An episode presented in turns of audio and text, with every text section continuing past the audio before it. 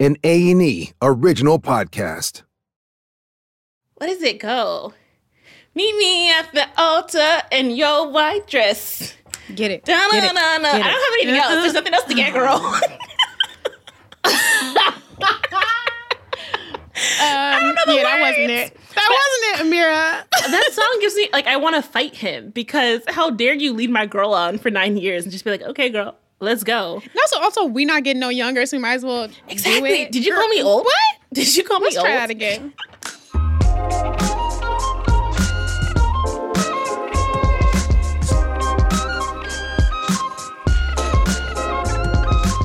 Hey, y'all, welcome to The Table Is Ours, the podcast where we chat with our black faves about all things black identity. And that's black excellence, black struggle, and black love. Today with me is my favorite co host, Kirby Dixon. You know, my favorite thing about Kirby is that she's so detail oriented, and a lot of times, like, I am chaos, and she is always light. Aw, and y'all know who that is. That is my girl, Amira Lawali. What I love about Amira is she is the splash of Saint Germain to my champagne, meaning she takes everything that's good and makes it even better. Aww. And you know, every week we have to check in, and I have to ask, girl, how are you? I'm I'm good. Cause girl, we were in the press. Yes, we were. Hot off the presses. press, press, press, press, press. Uh, uh, no, no, no. Hey. um, but I'm good. I'm not gonna lie to you. Like it's a little. It's kind of. It, I was shook. Like it's a little weird to see your name. yeah. I mean, how trippy to be in publications that we've read growing up Essence and Yeah. MadameNoire and BuzzFeed. I know. It was. It was a Wild. shock. Yeah. I think it's also so weird to be opening ourselves up in this way. Yeah, I mean it's it's weird being on this side. I don't know how I feel about it. Yeah. I think it's. I think we're very comfortable when we're talking, and we forget that we're recording sometimes. And I feel like we say very. I wouldn't say vulnerable at things. I I I wouldn't tell people that I didn't know. I think that's still a shock for me that other people know my stories that I think are very intimate. But I think it's nice that other people relate to them. Yeah, that's what people tend to latch on to are those moments where it's like, dang, I'm not alone. Like I have someone that I'm like is learning is actually going through the same things that we are. So I love Yeah. that. That ability to connect is really special, particularly during a time when We we can't don't have the all. opportunity to connect to anyone. I know. so it's really nice. yeah. Speaking of connectivity issues, it seemed like the entire world did not want us to connect with our newfound young fly black auntie. Girl, our Wi Fi was trash. Sure was, but we got through. We prevailed. Uh, we are speaking to the incredible Elaine Welteroth. She was the youngest editor in chief of Teen Vogue. She is an esteemed journalist, my favorite fashionista, and she is a New York Times best-selling author. And now she is the newest co-host of The Talk on CBS. she was such a great guest. She's our new digital mentor. We talk imposter syndrome, we talk breaking into rooms, and we even talk about the power of saying no. And of course, we had to ask her about her epic Brooklyn stoop wedding to the love of her life, Jonathan. If you haven't seen the photos, you must check them out. Shout out to Black Love. Elaine Welteroth, let's get it.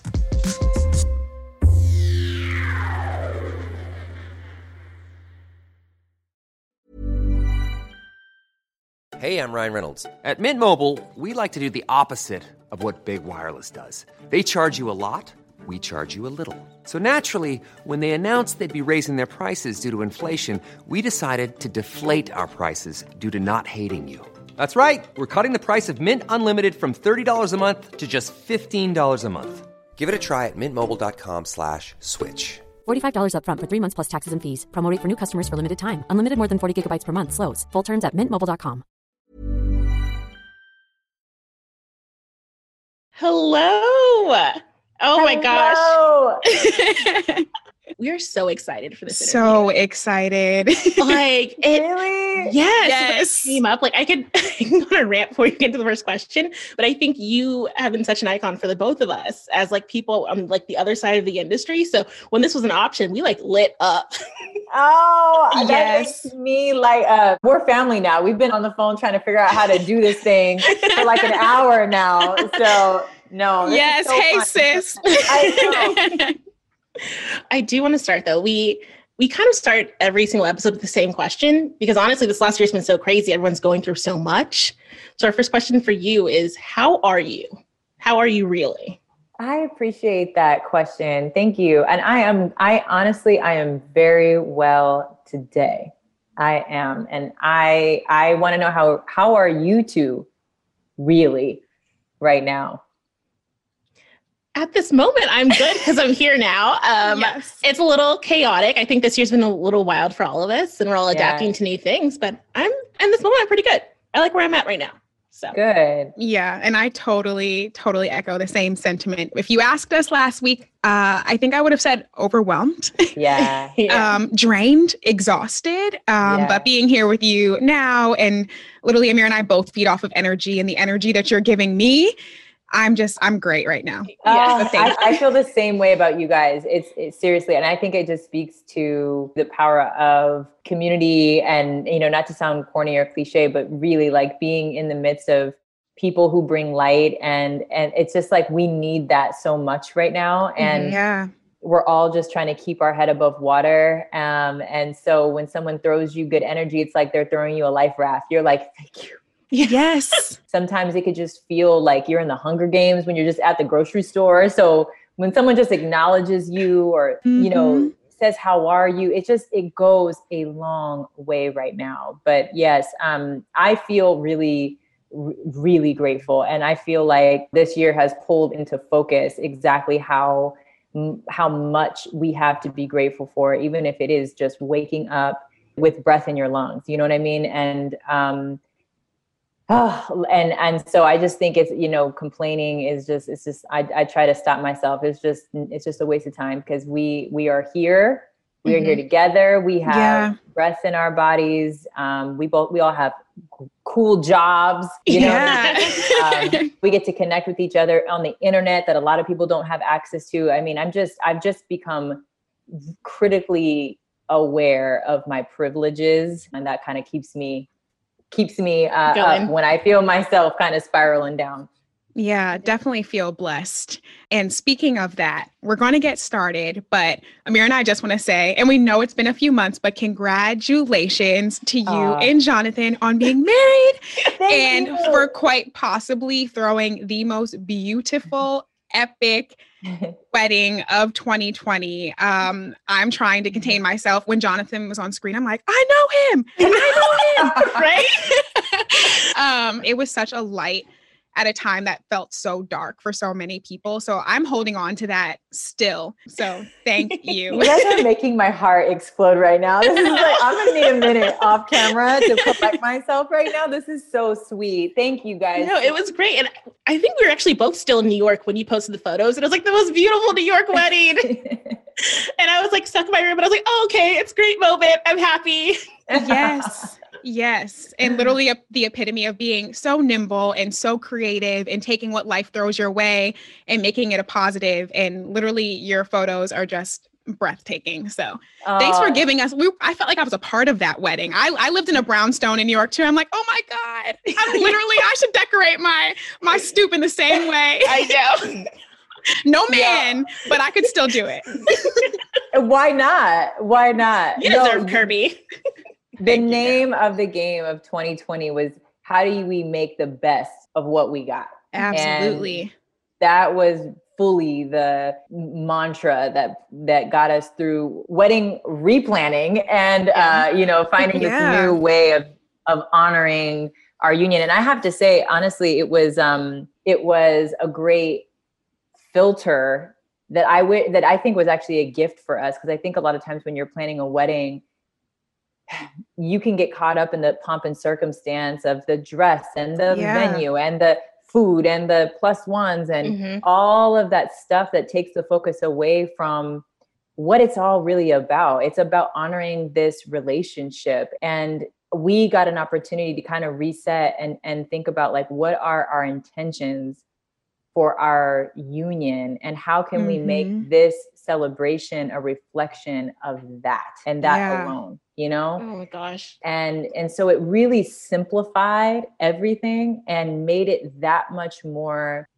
meaningful and and pure and like the focus was singular it wasn't split among you know it, mm-hmm. it's and mm-hmm. so you know and it felt very very personal is 10 people were there and so i'm still like bugged out every time i remember like oh like other people know about this like yeah. other people know you know but yeah no in hindsight there's no better way that we could have done that wedding even though yeah. in the moment it felt like we were giving up something you know mm-hmm. some big dream and now we're like, we did that. Even just the movement in your photography, I'm like, I'm doing the Diddy Bop too as I watch yes.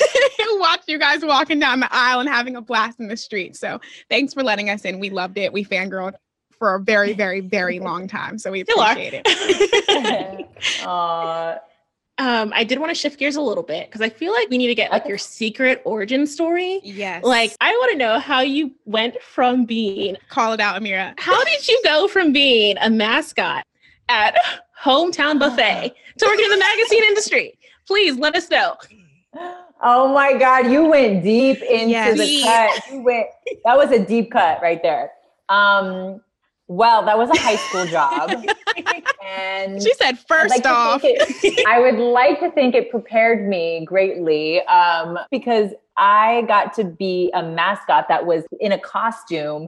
And all my friends from high school were servers at the restaurant. And I was a server as well sometimes, but I was always the one that was like volunteering to be the mascot girl. and I had the time of my life. I put that costume on and I had dance moves that I still have not seen to this day. I'm like, dang, that when I was in that costume, I could get it. I was having the time of oh life. oh my, Elaine, so, Lizzo had was started out as a mascot too. So now I'm like, I need to start over. that should have been my first job. If I would have known, had I known, costume, in that costume, getting it together. There you go. That's right. I, I have to talk to Lizzo about this now because I didn't know yes. that we had this in common. I have to talk to her because I'm like, is there something to that? Like, we did we tap into something? I was like, was that my original like Sasha Fierce? You know, I did I was. develop an alter ego? where I could just like let loose and have more fun than everyone just being myself. And like, mm-hmm. you guys have to serve tables. Like, um, no, that's so funny. I mean, I didn't know what I wanted to be. I had an existential identity crisis at the end of college and did not know what I wanted to be in the world, didn't know what really even what the options were. And I came across this woman named Harriette Cole on, um, I was looking at a Ebony magazine in the middle of the mm-hmm. night when I mm-hmm. was like in the middle of like asking the universe, like, please shine a light on where I'm supposed to go, what I'm supposed to do after college. And when I happened to read this Ebony magazine one night and I read this story that really spoke to me was a cover story. Something almost audibly told me to Google the name in the byline, that the name of the woman who wrote that story. And I Googled her, I read about her career. And I'm telling you, she was a multi hyphenate before there was even a term for it, before yeah. that was a thing. This Black woman was living her best life across all these different facets of media.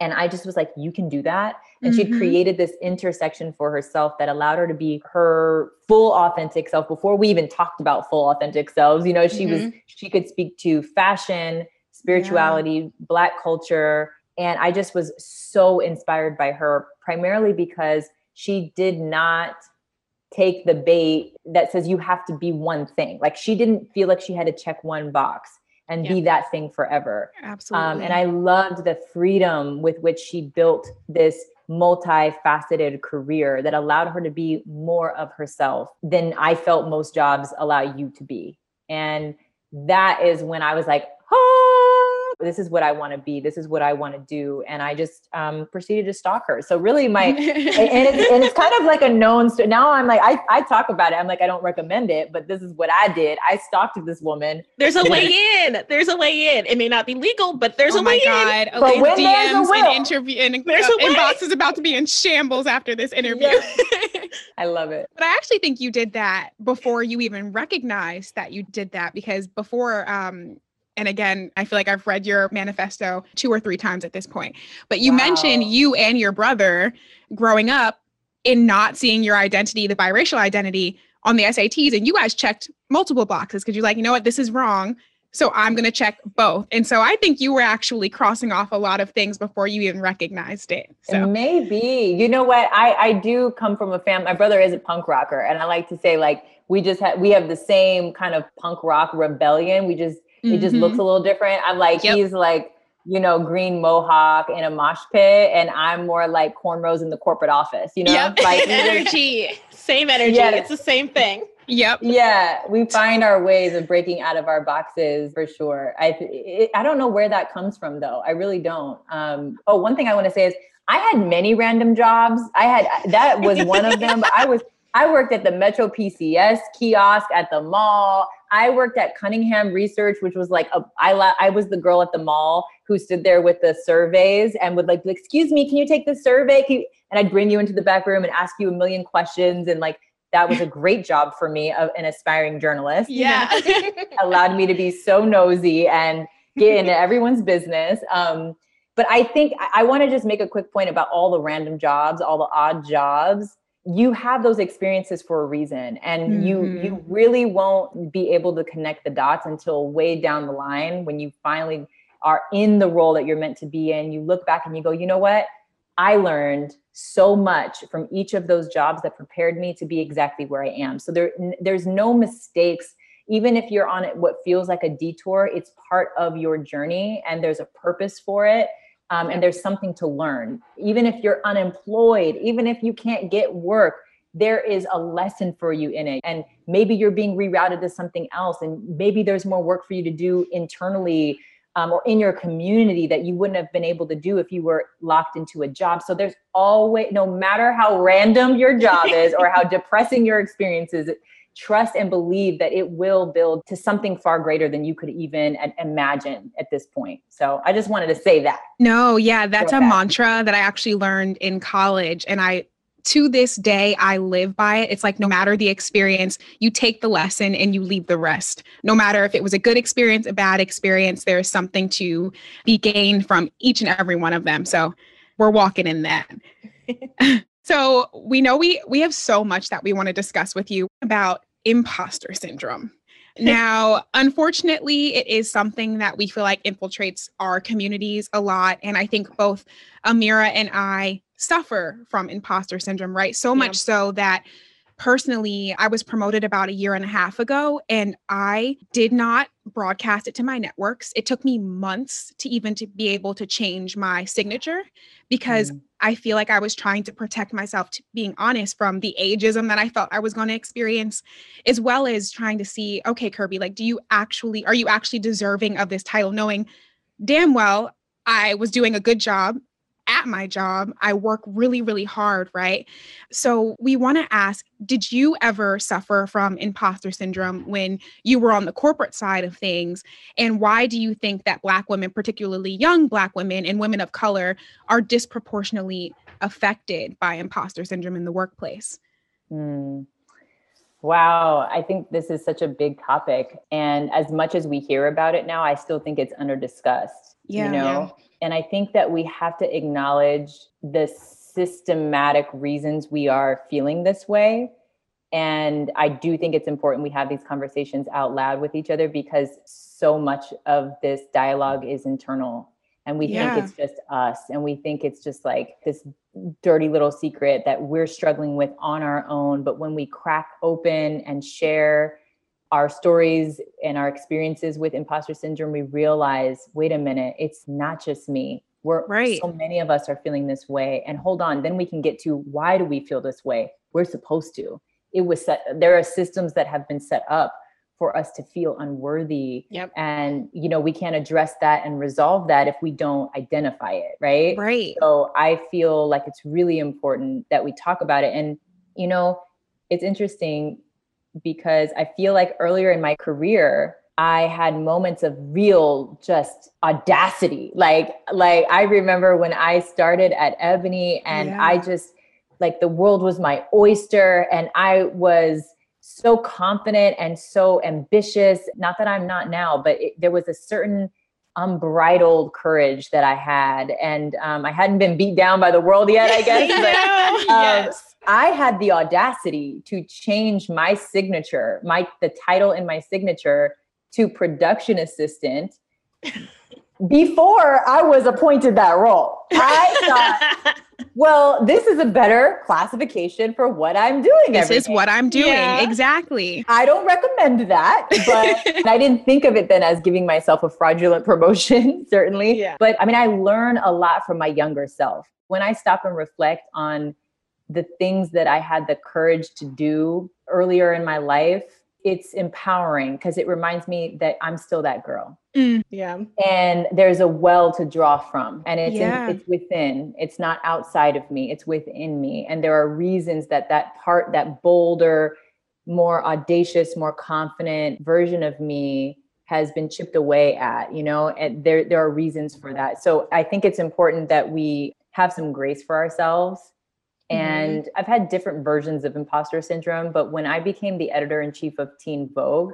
well, the editor of Teen Vogue, I mean, there were some systemic factors at play that made it doubly hard. You know, you already have the internalized messaging from the world that does tell women, um, particularly women of color, particularly Black women, particularly yeah. young Black women, that you you veer so far from the archetype of what pow- acceptable power looks like. Yeah. That there is really no room for you. And even if you are in this, if you occupy that space, you have no role models. You don't know, yeah. you haven't had someone to follow. And, and the way that we move is going to be different. We're different players in this game, right? Like a, a young Black woman cannot carry her power in the same way as an old white man. It wouldn't work Absolutely out well not. for mm-hmm. right. But also that wouldn't be authentic, right? So we are having to learn in real time, in practice, what authentic power looks like and feels like and how it moves through these spaces that are predominantly white in a lot of cases male dominated yeah. and without a role model so we are the generation that is changing the narrative around power and the archetypes around what power can look like. And by us stepping into it and talking openly about how big of a role imposter syndrome plays, we are giving permission to the next generation to be in full acknowledgement of themselves and bring more of themselves into whatever roles they occupy. Do you know what I mean? Like, yeah. So I think it's it's like this is part of it. Like we we're part of a new generation of redefining leadership, redefining power. And so it's normal. If you're feeling imposter syndrome, it's normal. It means yeah. you are doing something that hasn't been done quite like you before. Right. And it's going to make other people uncomfortable. And we all got to get more comfortable being With uncomfortable. Being uncomfortable. It's how you agitate. Yeah, you have to agitate in order to make change, and you have to shake it up. is uncomfortable. You just sparked something in me when you mentioned like having the audacity, because imposter syndrome makes me mad. Because when I was trying to break into the industry, I was scamming my way in. Like I remember right. literally something clicked in undergrad where I was like, I can figure out people's email addresses. There's probably like, yeah. and once I realized if I can figure out like what your Disney.com is, I can just go on LinkedIn and email everyone until someone emails me back. And just the audacity to do that until when I got in the room and I realized like no one was like me, class, race, totally different. Something just like shook me and I was like literally nerves for two years.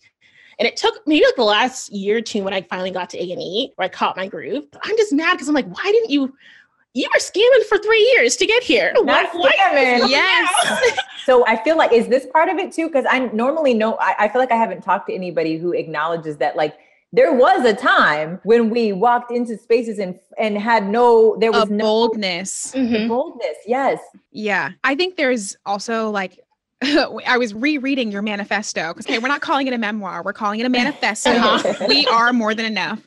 Um, and kind of looking at one of the things I love are the quotes. I'm really big on putting quotes on my mirror. And mm-hmm. very early on, a piece of advice that you had gotten from your mom is when the world tells you to shrink, expand. And I literally wish that I had that piece of information or that quote to live by early on because that boldness is what we're trying to get back to. But like you're saying, now that we're having a conversation, we're calling it out. Guess what?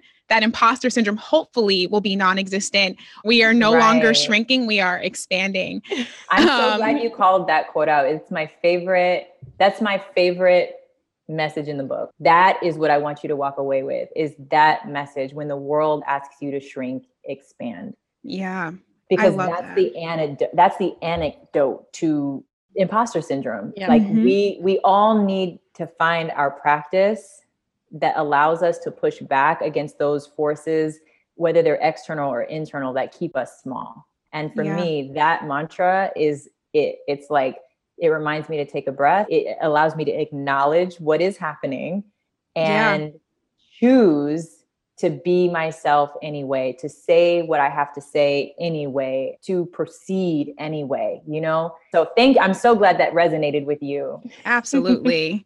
I wonder now that you are the co-host of CBS's The Talk on Monday through Friday, 2 p.m. ET, 1 p.m. PT. There you go, Amira. I, I got my TV listings ready for you, girl. There Thank you go, you. Mira. Thank you for that plug. Wondering, did you experience imposter syndrome as well now that you went from being behind the camera to in front of the camera? Mm, this is a good like therapy question. I'm like think about this one. Um, I don't know if I identify with imposter syndrome per se in this part of my journey but a lot of the things that I learned, you know, in all the previous chapters of my career, I think have all kind of coalesced in this moment. Like I'm and I'm mm-hmm. also revisiting some of those older lessons about how to find your voice and use your voice and remember who you represent when you have a seat at the table and mm-hmm. you know, I'm sort of revisiting a lot of these older lessons that I've learned throughout my career but yeah. I'm I think I I think I can say watch tomorrow having uh, somehow tomorrow tomorrow the imposter syndrome is going to creep back in thanks to this no no but I, I can say I think I think I, I think I have um, hopefully grown out of the same type of imposter syndrome that I used to experience. And I have to honestly give a lot of credit to the women mm-hmm. on set that create an environment in which I feel comfortable being myself and showing up fully every day. I think that if the environment were different, yeah, I might still yeah. be struggling with some measure of imposter syndrome. So I think it's important to shout out that this stuff doesn't just go away on its own. It takes work and it also takes, you know, it takes, I think this is a result. My comfort level is the result of a lot of work on my part and a lot of years of experience, but also the work of women leaders yes. who have cultivated an environment where folks feel psychologically safe. Mm you know and i and i want to shout out our female showrunners um, yes. who are two incredibly smart women and all of my co-hosts as well who have cultivated this culture of safety in self-expression and so i'm stepping into that you know this isn't a new show this is a show that was built on sisterhood and yeah. i'm stepping into that so i feel really grateful and i have a lot of women to give credit to for that feeling of confidence and safety that I have in this job. Oh my gosh, that's great.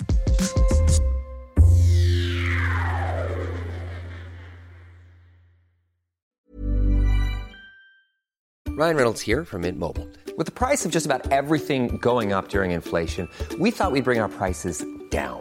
So to help us, we brought in a reverse auctioneer, which is apparently a thing. Mint Mobile unlimited premium wireless. Ready to get 30, 30, bit to get 30, bit to get 20, 20, 20, bit to get 20, 20, bit to get 15, 15, 15, 15 just 15 bucks a month. So, Give it a try at mintmobile.com/switch. slash $45 up front for 3 months plus taxes and fees. Promo for new customers for limited time. Unlimited more than 40 gigabytes per month slows. Full terms at mintmobile.com.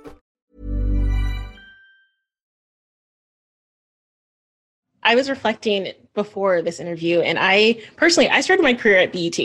So it was surrounded by black people, but specifically my team was like young black women and they're like killing it. So it's great. Mm-hmm. Yeah. I love that team. There came a time where I specifically wanted to do development. So I know I needed to shift and I came to A&E. My team is great, but it is completely different. Whereas I'm the only black woman on my team.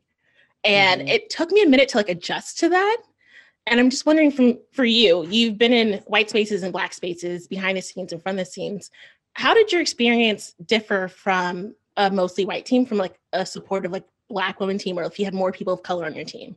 It's yeah, what a really smart question. Um, it makes a huge difference in your in your day to day. I also, as you know, I started my career in Black media at mm-hmm. Ebony Magazine. So I was surrounded by Black folks, people who look like me, and there is a certain level of built in psychological safety. Yep. Yeah. There just is. There are things that go without saying that you just you know that you're you're coming from the same place in certain ways. And I um not to say that black folks are a monolith we're definitely not. And trust me mm-hmm. i didn't fit in. I wasn't like a shoe in for that culture either you know? Yeah, i was yeah. probably the youngest person on the team. I came from california. Mm-hmm. these were midwest folks mostly. I mean i was interested in fashion. They had no fashion department. Like i stuck out like a sore thumb for a, that entire tenure. But but the cultural thing i didn't have to experience being the only black woman in the room at work until I went to Condé Nast. And that's a very different kind of dynamic. And I did feel this shrinking happen.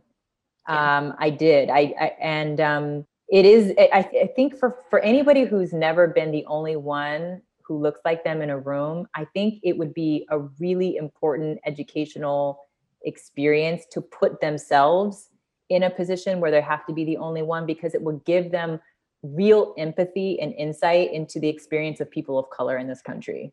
Mm-hmm. Um, because a lot of it, it, people might not understand, like, but why? But no one said, no one called exactly. you the N word. Like, no yeah. one, you know, there's a lot of subtlety. There's a lot of microaggressions. There's a lot of feeling like you're on an island of your own. And I don't need to explain this to you all. Mm-hmm. You all know this experience there. And that's part of why there's an instant built-in sisterhood and bond between us. And we've never met yeah. but we yeah. know we've had similar experiences that bond us. So when you are in an all white environment, or if you're a woman in an all male dominated environment, there is this feeling of isolation and aloneness. Yeah. And that can manifest in a lot of different ways. And a lot of times it erodes your confidence. And it did for me at different stages in my career.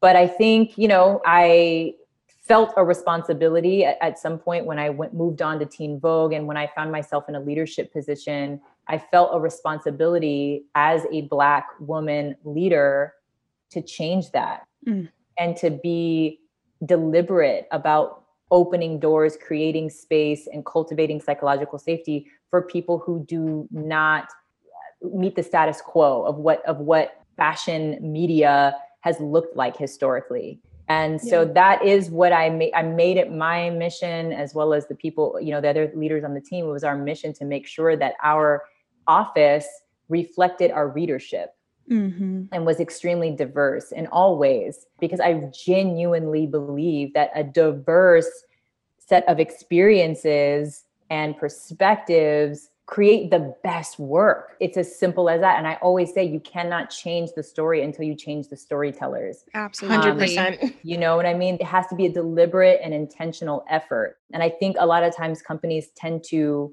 skip steps in trying to be seen as a diverse and inclusive, you know, company that gets it, that's woke. Yeah. Um, but the work really, it, there's a lot of work internally within organizations that has to happen and it has to be deliberate in order to change the complexion and mm-hmm. also the mm-hmm. culture of a corporate environment so, such that everyone feels like there's a place for them and, and that their voices are valued and hopefully now more than just us are thinking about this and grappling with this and trying to change this. Absolutely. Exactly. It is such a breath of fresh air to talk to you um, because I just feel like you you get it and we're following in your footsteps as we try to even create our own paths and uh, particularly in these kind of white institutions what it looks like. It's exactly what you said. You cannot change the stories without changing the storytellers and I know that we're on our end trying to ensure that the executive producers on yep. set are reflective of the stories that we're telling. The showrunners are reflective, the props, the music casting. the food, the casting. It's like you cannot yeah. fix the outside if you don't work to fix the inside first. So, another thing that we really want to work towards is debunking the stigma of what the boardroom actually looks like. Um, I know I have a couple of friends who are in positions where they are in these boardrooms, right? And I feel like every time I talk to them, they're like, this this is what I was afraid of. This is the room that I've been trying to get in for so long. And you're like, listening to these people like my ideas are just as good if not better yeah. than what they've been trying to navigate this entire time. It's So that I'm- Michelle Obama quote when she was like, "They're not smarter than you just because they're in that room." When she said that, I was like, "You're right." All of that. So I'm like, what guidance or what advice do you wish you had known before you were even in those rooms to kind of help people that might look at this boardroom and think that it's this intimidating thing when in actuality your voice is the most important thing that you can contribute to being in that room. I mean, you've said it all. You dropped the gems on me just now. both of you. I was just reading your book again, so sorry. I'm probably quoting you to be honest. no, that's I think you guys have both said it. That's that's it. It's but I think everyone needs to go on their own individual journey to discover the value of their voice and their perspective. It's like I, I absolutely remember being so intimidated the first time I had to do like one of our our Monday meetings where we had to, you know, run down what's happening at the magazine in front of Anna and my whole mm. team. Yeah. like my voice was shaking and i you you only can build up confidence through these experiences you know? And by you know even i have to say even in this job at the talk like the very third like the first week on the job the insurrection happened Mhm. and we are shooting on Zoom from home a live television show that I am brand new to. And, you know, historically, the show doesn't necessarily delve deep into politics consistently. And yet, here we find ourselves in this moment where we absolutely will be talking about this. And I know who I represent Mhm. and and it felt there was a lot of pressure and i really I, I my voice shook but by saying it anyway by getting in there when i was afraid and not and, and unsure and while my voice was still shaking but still saying what i had to say anyway and remembering who i'm doing this for it's so much bigger than me Yeah. um it's like building a muscle it's like the next time i had to say something that i knew was going to require some courage i felt more ready for that because of what i had just experienced what i had just overcome so i think it's important that people aren't like we need to normalize that feeling of resistance Mhm. Oh gosh, inside yeah. because it's the only way to build courage to build th- that muscle you know what i mean so i feel way more comfortable even today i'm only i'm only what not even two months into this new job but i do feel myself um, i feel more self-possessed i Yeah. feel myself uh, you know being able to go against the grain in moments when i have to when i feel like it's important to do so but we only know what we know when we when we need to know it do you know what i mean so so Yep. yeah. I don't think interns should be. I mean, I certainly thought when I was an intern, I was like, I could be doing this better than everybody, you know? yes. Just put me in the room, put me in the game coach. But then, like, you get humble, and then maybe you lose a little bit too much of Mhm. of that confidence, and then you have to fight for it back. And that's kind of what my whole book was about. It's about this journey that we're all on, this universal kind of hero's journey that we're on. And you know, there's this stat that says young women's confidence peaks at age nine. Yes. What? Yes. That's Which is terrifying. It is crazy. Terrifying.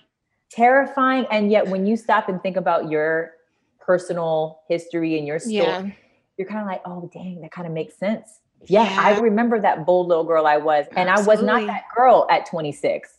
I Oh my don't gosh. know what happened to that girl. So it's like we all are on this arc where we were born into this world with limitless sense of possibility and unbridled confidence. And over time the world chips away at that. And if we are lucky we identify at some point wait a minute hold on i am worth fighting for. I am I, I need to go back and reclaim some of those parts of myself that i've left behind. Because if i don't i'm doing a disservice to the world. So as you guys were pointing out sometimes you get in these spaces you're like wait a minute I was so afraid to be here. I felt like I didn't even belong here. And now I'm recognizing, wait a minute, I'm an asset to this. To this. Oh, yes. I'm making this better. And so I just hope that there's more and more examples of Black women, of trans women, of, Mhm. you know, folks who just we haven't gotten to see in power. I Yeah. hope that we get to see them more, see more examples of what power can look like so that we feel less fraudulent when we have our Oh my shot. gosh, yes. Right. Auntie Maxine said we are reclaiming our time. So that is exactly right. what we're going to do. That's our right. time and our power, too. so you've mentioned in past interviews, particularly when you were at Teen Vogue, one of the best piece of advice that you had received is to bite off more than you can chew and chew as fast as you can. Now, I do want to push back a little bit because Elaine, I am tired. I am Tired? exhausted. Exhausted. I am just I'm done. I am tired. we we're exhausted. I'd like to we're tired. retract that statement. Oh, thank you. Oh my Thank gosh. because Because we're like black women already are trying to work 10 times harder just to get into the same rooms we're already working overtime particularly during this panoramic that we are experiencing right now Ponderosa. we're exhausted so tired. Now that you've retracted that statement i'm actually glad that you did that because i feel a little i can breathe a little bit more i'm like if lane says go we gotta go nah okay um so how do you kind of find that balance between wanting to jump in and say yes to these new opportunities but also realizing the power in saying no Mhm.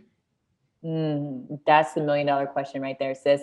Um, I I am still on that journey. I am, and I just want to say I have I publicly uh, take that back. I, I, I have written for the New York Times once, and they asked me what do I want to talk about, and the title of the piece that is right here it says "Hustle Culture is overrated." That is on my wall for a reason.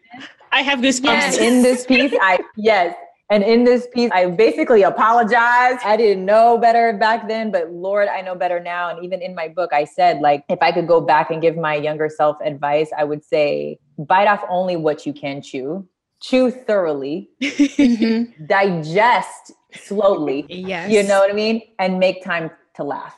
absolutely And girl, go to the bathroom when you gotta pee. drink water drink water, like take care of your body because these are the simple things that honestly I learned the hard way. I did not practice those basic self-care principles for more than a decade and I think I am trying to unlearn those things now. Part of the reason I even moved to LA was more life and more sunlight, more Mhm. space. It was for it was life that called me to LA. And then when I got here, then I got this amazing job opportunity that I was like, Lord, I thought you brought me out here for to more chill more work-life balance. Here I am adding another job to my plate of jobs. I'm like, yeah what is this? But I saw the purpose in it. And I really do evaluate opportunities differently today than I did previously. And I think some of that, again, it comes in time. I had to go through those experiences and even get to a place in my career where I can say no, because please believe that's a privilege. And I think it's important that we all recognize when we've arrived at a place in our career where we can not only afford to say no, but we're better for saying no. Yes. You know and and i feel like saying no creates more space for bigger more enthusiastic hell yeses. Absolutely right? Yeah. that give more to you and that you can give even more to so i really try to practice that now and i and i have kind of a filter in my mind around what helps me arrive at a hell yes i i take it really seriously you know and i i've been practicing this it's a practice and that's Mhm. not perfect so i like to remind myself and share with my friends Mhm. struggling with trying to make decisions is i think our goal should be trying to operate from our zone of genius and there if you can identify what your zone of genius is what is the thing that no one can do quite like you and the thing that gives you that is regenerative like the thing that gives you life as you pour into it whatever that is for you how you can spend more of your days doing that thing because I really think those are the things that allow us to have greater impact. And I think there's a difference between being busy and being impactful. And I would rather be impactful. But but it's something again, I struggle with it. I, I think leaving Teen Vogue gave me this opportunity to reset because I was switching gears big time from working for someone else to Mhm. becoming an entity and working for myself. Right. And so I thought to myself, I will be damned if I left a job to create a job that I don't want to do. okay Oh, You know what I'm yes saying? So what a waste of my time I know. what a waste of a leap of faith. yeah Oh yeah. So um true. I so first when you mentioned like not taking pee breaks and eating, I feel personally attacked because right before you right before this interview like literally I'm actually so happy you switched to five because I was like, I haven't eaten all day, I haven't drank water, I didn't pee. When you said five, I was like ran to the bathroom. But you're right. Like I need to take it. I know it's so bad. She was consuming uh Cheez Its before this interview. I was, I was downing them. I still do it. Don't don't shame yourself. Just acknowledge when it's happening and be like, I could. I'm gonna do better for me Yeah. tomorrow. Or Yep. when I get off this, I'm gonna take better care of myself. I'm still trying to do it, you guys. And one thing I think we have to do i- in this pandemic is create boundaries between yeah. work and personal and like and even just like we have to erect boundaries around our weekend. Like remind ourselves saturday and sunday are a thing and they're not Yes, monday tuesday. I 'cause everything blends together unless you're like this is the weekend and i operate differently on the weekend. I do things for myself on the weekend. I put my phone down on the weekend. Like i had to do it this past weekend and and it, it has done wonders for my whole spirit and energy and how i showed up at work today. We need to disconnect we in are order- living parallel lives. I know. Honestly, the pandemic, horrible, yes. But while we were still in the office, I worked a weekend show. So I was just work six days a week. And now I'm like, oh, Saturday, I can go for a walk.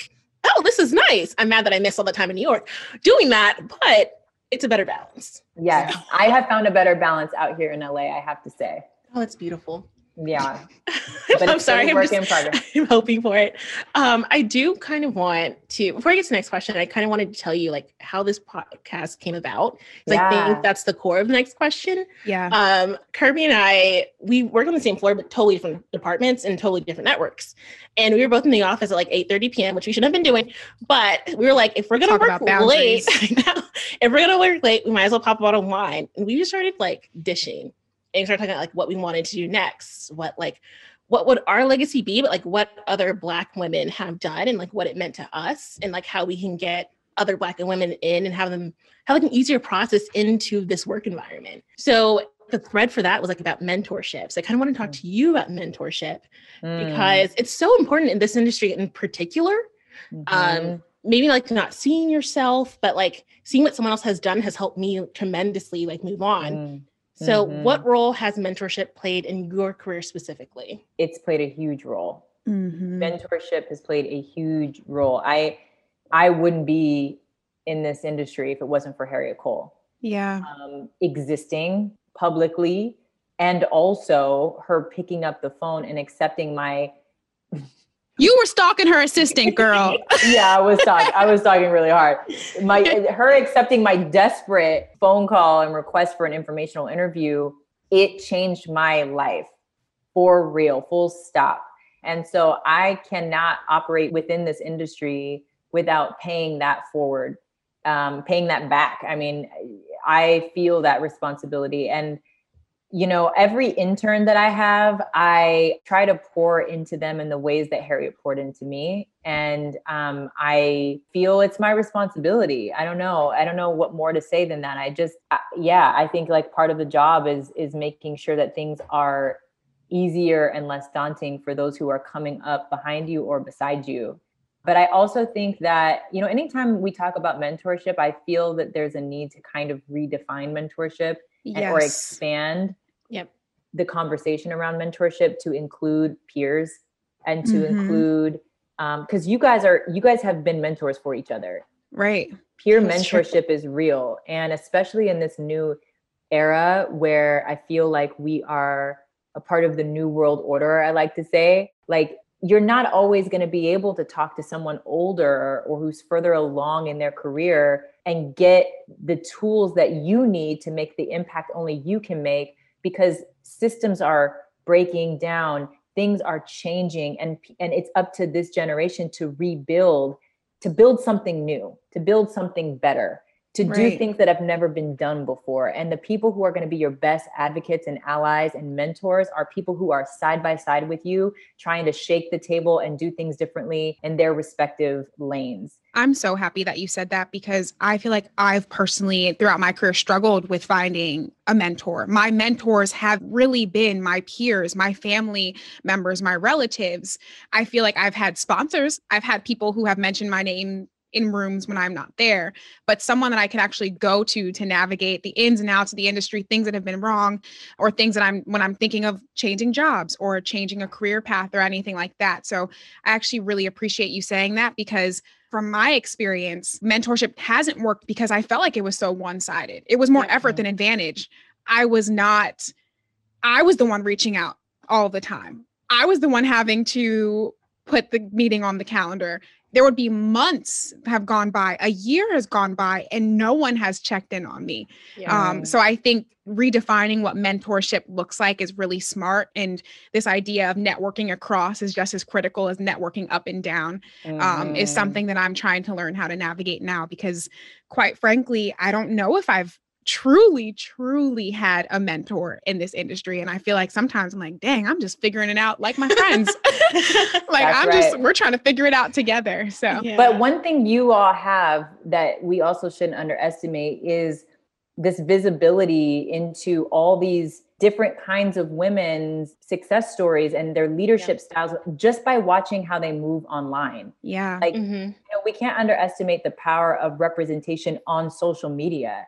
And you may never, some of your, I, I kind of have coined this phrase in my head. It's not a real thing, but in my head it is digital mentors. People Yes. you may never meet in your life, but you follow them, you follow their journeys, and you're learning from them. You're learning how they make their moves. You're learning on how they articulate, you know, their ideas and how the decisions that they make and why they make to the extent that they they share that stuff. But I think that's incredibly valuable. And I did not have that pre social media. We didn't have that Yeah. um, which is why finding Harriette Cole felt like, like Gold. she was, yeah, this was like she was a unicorn. But I feel like Absolutely. Bozoma St. John. Mhm. If I did not know that woman, which I I am, I have the absolute privilege of saying that she's my friend. But if I did not know her, she would still have an indelible impact and imprint on me because of how I get to see her show up in the world online.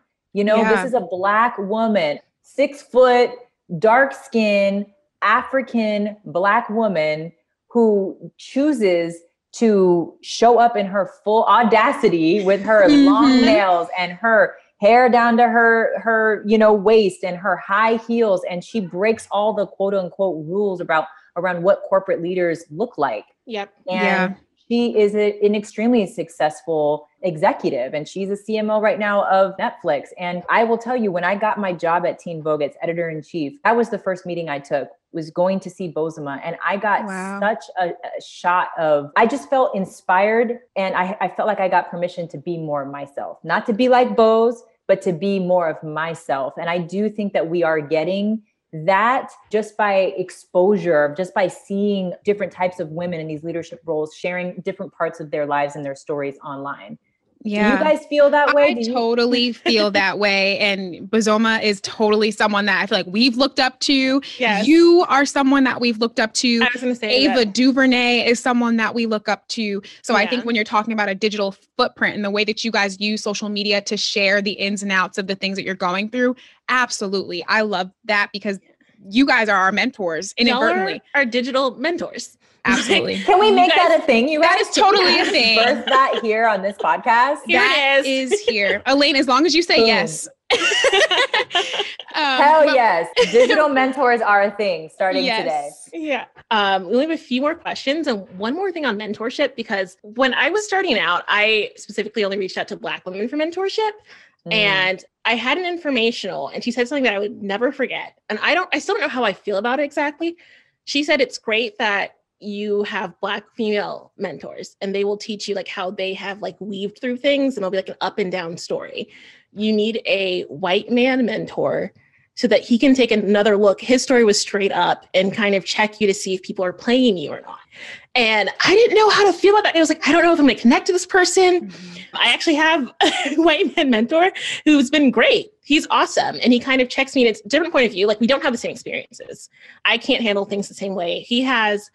But for me, it's kind of been like looking outside the window, like see how other people see me. So when looking for mentors, did you specifically look for people that felt like you, or did you want someone like on the other side of the road? It's a really good question. I think that the mentors I've sought out have been women I relate to, Mhm. who, Black women.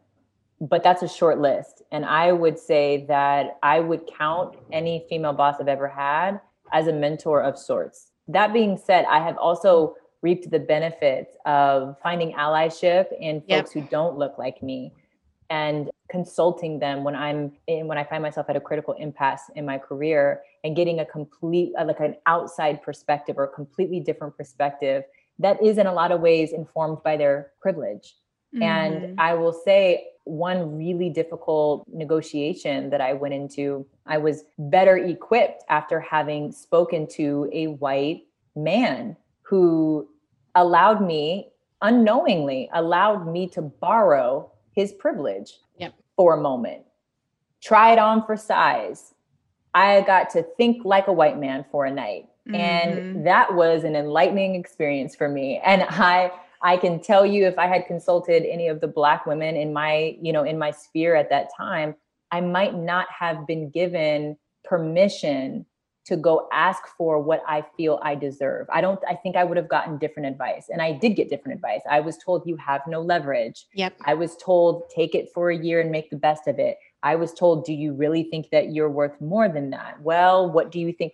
When I talked to this white man, every time I said, "But what if they say this? And what if they say that? And what if this happens?" He says, "Do it anyway." Yeah. And that was instrumental in me finding the confidence within myself to walk in and advocate for myself like a white man. So I yeah. do think these different points of views can be really helpful in expanding our worldview and helping us kind of grow into who we're meant to be. So it's it's always important. I don't think I've sought out white male mentors, but I think that inadvertently I mm-hmm. have felt mentored by people who did not look like me. And that's always a, a welcome surprise.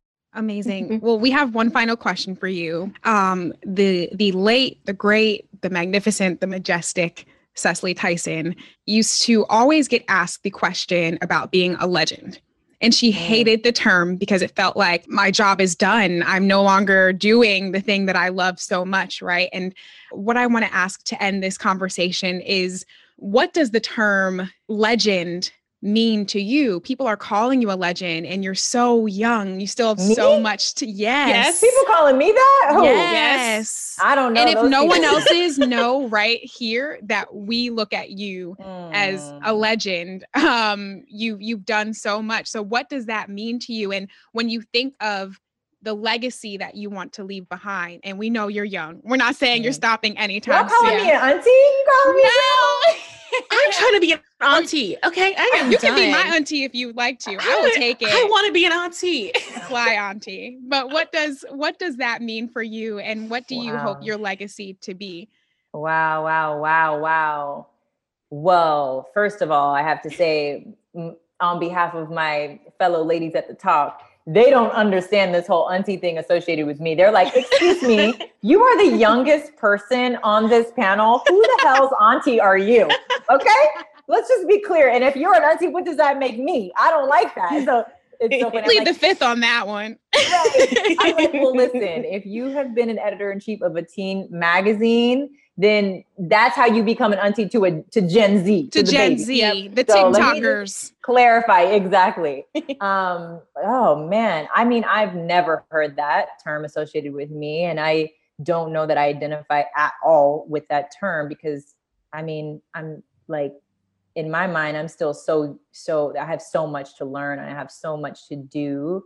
And I think all that I I've just felt a responsibility to share the challenges that I've had and the lessons that I've learned along the way in real time versus, mm-hmm. you know, versus I think like older generations have felt like their story isn't valid, their lessons aren't worth sharing. Who are they to share their journey or their lessons until they're Cicely Tyson's age? And mm-hmm. you know and i i feel like we do a disservice to each other as peers as women who are part of the same generation if we don't open up and share a little bit more about our universal stories our stories are Absolutely. universal our challenges are universal our triumphs are universal and i feel like that i guess maybe will be one day part of the legacy that i, I leave behind is that I won't have to be rushing to tell all, you know, document all my stories, telling, you know, I, I'm trying to do that in real time. I'm trying to share in real time. I'm trying to invite other women to share their truth in real time. Yeah. I want to cultivate those conversations that we aren't having enough with other women that will hopefully help connect us more deeply, help us understand each other and ourselves more deeply, and to remember that we are navigating this world together, not alone. And that the things that we're we're navigating through are challenges that other women are also facing, you know, and, and we're stronger together. Yeah. Like that's the sentiment that I think I, I I move through the world with. And I hope that like when I'm old and gray and when I'm, you know, you know, when I'm the age that Cicely Tyson was when her book came out, which by the way is yeah, it's beautiful. A gift. It's a gift to yeah. all of us and it is so dense with gems. I just hope that I can feel like I said and I shared and I did what I came here to do. Amen. That it, yeah. to make it easier and better, eh, to make it easier, less daunting, less isolating for the next woman black woman who is coming up behind me. You know what i mean? And if i've done and if i've done that then i'll then i can rest easy. And i hope that cicely tyson who absolutely is and deserves the title legend with the capital l i i hope she is somewhere resting easy in paradise at the at the top of the, the mountaintop that she has reached with such dignity and such grace because she has earned it she's the legend yeah. Absolutely. Thank you so much. Oh Thank my gosh. Guys, I feel like we need a we need like a virtual hug. I know. So we came up with this game. It's called Truth or Cheers. We'll ask you a series of questions. I don't know if we'll stump you this time, but if you can answer as truthfully and as quickly as possible, whatever comes to mind. And if it's too much tea for you, if you feel like, you know what, girls, I'm just not going to answer this right now. You can totally cheers to it and pass it along. But okay, I think we have some good ones yes. for you. All right. so, Yay. I'm excited. Let's do it. All right. So we already told you how much we were obsessed with your wedding. Rank these famous Black wedding songs from best to worst. Jagged Edge, Let's Get Married. Ooh. Daniel Caesar's Best Part. Uh, or Luther Vandross's Here and Now. Oh, okay, I'm gonna show my millennial cards right now, and I'm gonna say Daniel Caesar is one because that it is so my wedding song. Then I gotta give it to wait, what was the first one you said? Jagged Edge. Let's get married. Not the remix. Okay, I gotta give it to Luther next. I gotta just on GP. I have got to give it to the legend that is Luther Vandross next, and then I'm gonna do Jagged Edge because I mean, that's, that's like the song for the after party. You know what I mean? Yeah, that's my ranking too. yes. Okay, good. okay. Oh, I hope you give us this one. What is the wildest thing you've ever heard Anna Wintour say? Oh man. Um I think I think it's this one time when um, shout out to Vera Papisova, who was our revolutionary digital wellness editor, who pitched a story about female masturbation, the history of it, how political it's been throughout mm-hmm. the ages, how important it is as a life skill. And mm-hmm. I was mm-hmm. like, you want me to go walk into Anna Wintour's office and say the word female masturbation, I'm with you. I'm like, I'm with you. Like, you have my blessing, but like, how am I supposed to communicate this to Anna? Like, yeah, girl, I was, I was, I was sweating in that room. And I, so I, I delivered it. I delivered the pitch with a straight face. And I was like holding my breath. And she just kind of took a moment and she goes, Well, I don't see why not. Men do it all the time. I love that. I love it. And in that moment, I thought Anna is more radical than the people know, than the kids know. That was cool. That was That's cool. awesome. Yeah, she got cool points for that. She got cool points in my head for that. Mm-hmm. and the last question for you, we always ask our guests an iteration of this question. And yours is because you're such a boss. Being black is my favorite power suit because I mean, the thing that just keeps going, going, this is not profound, is because we're fly. Like, I don't know. Yes. I mean, I think is there a more profound answer to that? What have other people said? No, no? I totally. That's all you need. You. That's all you need. You really don't need to expand. It's just because it is. It is what it is. It, it is what it is. Is because it is what it is. This is so refreshing. And this is so amazing that you guys have this platform to just key key, be yourself, ask, but then also ask these really great critical questions. You're so well researched. You have such great personalities. You two have great chemistry. Like this is great. Ooh, this thank is you. so much, Elaine. you don't understand. Like this was like a light, especially Yeah. like the podcast overall, but interviewing you, like you were on all of our walls. So Oh. this is like a full circle moment. And Yeah. I'm like trying to make sure and like remind Kirby, like we gotta reflect, girl. Like we this is it. do. but also reminding you too that you are you are a legend you are an icon in the making you are literally doing everything that we want to do and you are breaking down those walls you are kicking down those doors you are building those Yeah. tables so um, i know it's easy to kind of move through life and not sit down and reflect amir and i definitely struggle with that but know that we're reflecting for you and i say this i feel like a lot but we're proud of you we love you and Thank continue to do you. what you're doing because you're you're a boss you're a boss Yeah. I, this is about you about to make me cry. Aw. Um, but well, virtual hugs. Thank Yes, you virtual so hugs. much.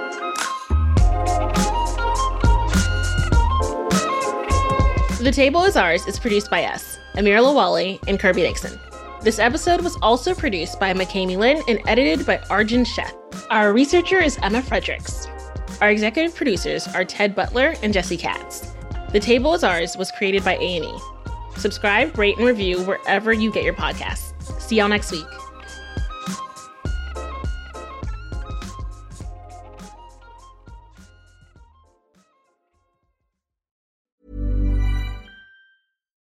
When you need mealtime inspiration, it's worth shopping Kroger, where you'll find over 30,000 mouthwatering choices that excite your inner foodie. And no matter what tasty choice you make, you'll enjoy our everyday low prices, plus extra ways to save, like digital coupons worth over $600 each week. You can also save up to $1 off per gallon at the pump with fuel points. More savings and more inspiring flavors make shopping Kroger worth it every time. Kroger, fresh for everyone. Fuel restrictions apply.